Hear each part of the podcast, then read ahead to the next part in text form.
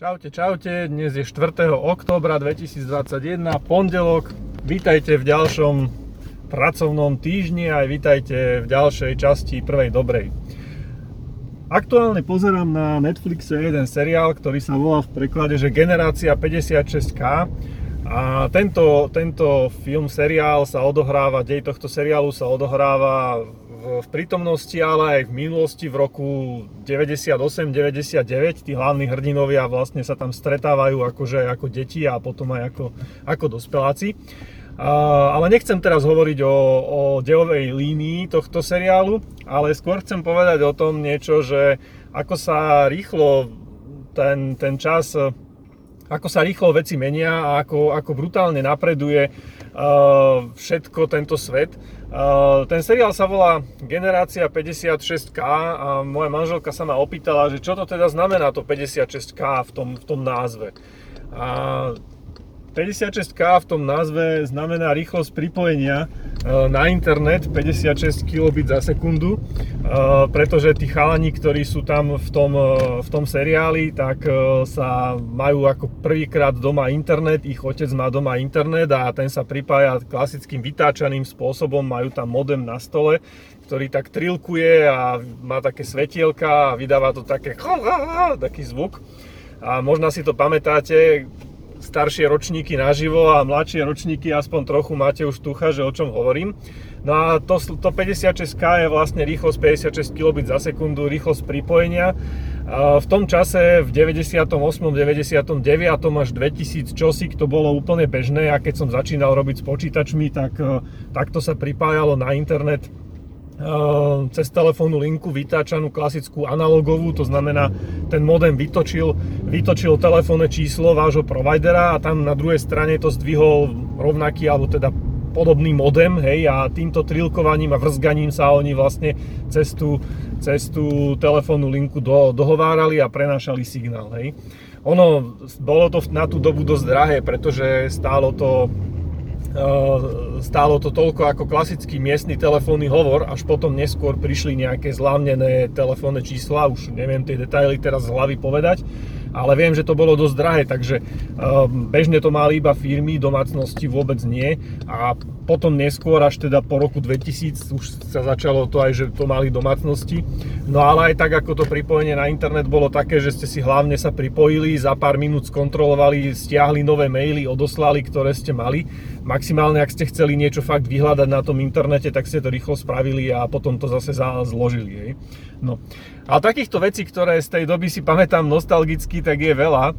A ako viete to, tá, ten, tá ikonka, že uložiť hej, je v podstate ten obrázok, taký ten štvorček, hej, dnešní tínedžeri už absolútne netušia, čo to tam, prečo tam je taký štvorček na tej ikonke, že save, hej, to je vlastne počítačová disketa, na ktorú sme začínali, alebo teda na ktorej sme si ukladali kedysi svoje všetky dáta, mal som na 1,4 megabajtov veľkej diskete odloženej, 3,5-kovej a potom neskôr som ich mal až teda aj viacej. Rovnako ako, neviem, napalovanie na CD, hej, to kedysi bola veľká moda, hej, že uh, napalovať a robiť, robiť kopie CD, uh, najmä teda hudobných, tým som sa vo voľnom čase tiež občas zaoberal. Musím ale podotknúť, že väčšina uh, kopí, ktoré som vyrábal, bola legálna, pretože ľudia uh, pre tých, ktorých som robil tie kopie, tak boli dosť bohatí na to, aby si tie CD kupovali v origináli, ale chceli ich mať aj doma a aj v aute. Mali v aute v kufri tzv. menič, tam vlastne v kufri v aute bola taká krabica, do ktorej sa dalo, ja neviem, teraz 20 rôznych CD a na rádiu ste si ich vedeli prepínať e, ktorý vám bude hrať. Hej. Čiže to je taký predchodca, predchodca nejakého jukeboxu v dnešnej dobe, čo máte v autorádiu MP3 a máte ich tam tisícky, tak takto sa to vlastne v minulosti riešilo. No, a čo ešte taký ďalší, ďalšia vec, ktorá ma napadla v tejto súvislosti a ktorej vlastne význam už tiež e, dnešná generácia asi nebude chápať alebo nerozumie, že prečo to vzniklo, je napríklad taký screensaver.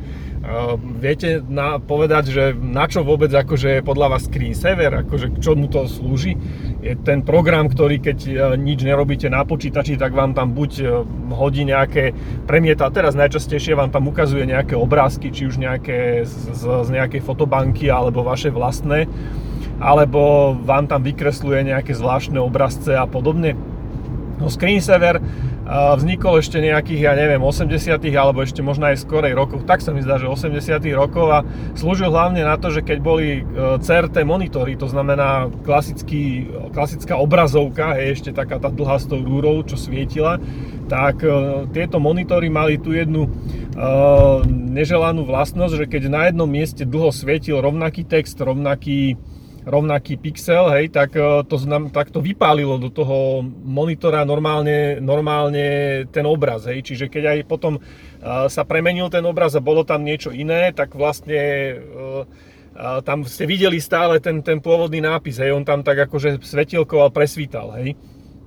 A toto bol hlavne problém rôznych takých monitorov, ktoré sa používali na také, ja neviem, kancelárske účely, alebo povedzme, predstavte si monitor na bankomate, alebo, na, alebo niekde v predajni lístkov, hej, kde celý deň je tam proste zapnutý nejaký jeden text, hej, ktorý tam svieti, že, že proste na tom istom mieste stále sa nehne, hej, čiže screensaver, screensavery riešili vlastne to, že keď tam pri tom počítači nikto nie je a nepracuje s tým počítačom, tak on vlastne ako tam menil ten obraz, hej, aj kvôli tomu, aby vlastne sa tam nevypalovalo do toho, do toho uh, monitora tá, ten, ten text, alebo teda ten obraz, hej. Neskôr tento istý problém sa prejavoval aj pri televízoroch, ktoré, neviem, sa mi zdá, že čo to boli tie plazmové televízory a najnovšie teda podobný problém môžu mať aj teda ledkové televízory, až nie ten, že vlastne vám tam ten obraz sa vypáli, ale to, že teda nie ledkové, ale OLED televízory, aby som bol presnejší. OLED televízory, ktoré sa vlastne skladajú z miliónov maličkých svetielok, ktoré aktívne svietia a keď na tom istom mieste svieti tá istá ledka, to isté svetielko to príliš dlho, tak ona má len nejakú svoju obmedzenú životnosť a môže sa stať, že sa vypáli. Čiže Čiže screensaver možná, že sa, že sa zase vráti aj naspäť do, do, do života. Okrem toho to malo teda aj nejakú, neskôr sa tomu dala aj taká tá bezpečnostná funkcia, to znamená, že ako náhle vám nabehol screensaver, tak sa vám počítač v dnešnej dobe zalokuje, zamkne a vyžaduje to heslo. Kým to nebola prirodzená súčasť počítačov, tak, tak samotný screensaver vyžadoval to heslo a tým ste mali vlastne ten počítač, počítač ochránený. No a čo je ešte zaujímavé a čo málo ľudí vie, je, že to, že autorom pro prvého screensaverového programu, hej, programu, ktorý vlastne fungoval ako screensaver, e, je ten istý človek, neviem teraz jeho meno z hlavy, ale to je ten istý človek, ktorý naprogramoval aj tzv. Norton Commander. Ak si pamätáte, Norton Commander to bol vlastne taký uh, ešte pod MS-DOSom súborový systém na prácu so súbormi, také dve modré okná, kde vlastne bol vlastne jeden adresár na ľavej strane a druhý adresár na pravej strane a rôznymi klávesovými skratkami, napríklad F5 bolo kopírovanie a F6 bol presun toho súboru, ste ich vedeli vlastne kopírovať z jedného okna do druhého alebo presúvať, čo v tom čase ešte teda vôbec neexistovali Windowsy a nebolo vlastne ako, že by ste mohli mať viacero okien a robiť medzi nimi nejaký drag and drop a podobne, ale bolo to vlastne ako taký, taký predchodca. No a v dnešnej dobe pokračovaním toho, toho je vlastne tzv. Total Commander. Ak niekto vie, nevie, tak si môžete pozrieť dodnes využívaný súborový systém. Ja ho napríklad dodnes bežne používam a teda z nostalgických a historických dôvodov ho mám stále zapnutý v modrej farbe. Uh, a pretože aj keď teda už v dnešnej dobe je to jedno, že akú tu má farbu, ale ja si ho vždycky nastavím do modra, lebo tak sa mi to páči a tak mi to historicky vyhovuje, pretože teda od, od čias prvé, prvých počítačov, ktorými som robil, tak ho vždycky to bol modrý program. No, toľko asi dnešnej, toľko asi dnešné historické okienko a nostalgické. Čo je vlastne jeho pointov, neviem. Tak som si vlastne zaspomínal, že na svoje počítačové začiatky a, a na to, že v podstate tá doba v dnešnej dobe ide tak strašne rýchlo dopredu, že že už moja generácia ľudí v podstate veci, ktoré, ktorými už prichádzala do, do styku a s ktorými bežne pracovala, tak už, už e, novšia generácia ich vôbec nepozná a netuší, že čo to je, ani nechápe ten historický kontext. No a jednoducho asi sa s tým budeme musieť zmieriť a takto si len občas zaspomínať na, na tieto technické záležitosti. Majte sa pekne, vidíme sa zase zajtra pri ďalšej časti prvej dobrej. Čaute.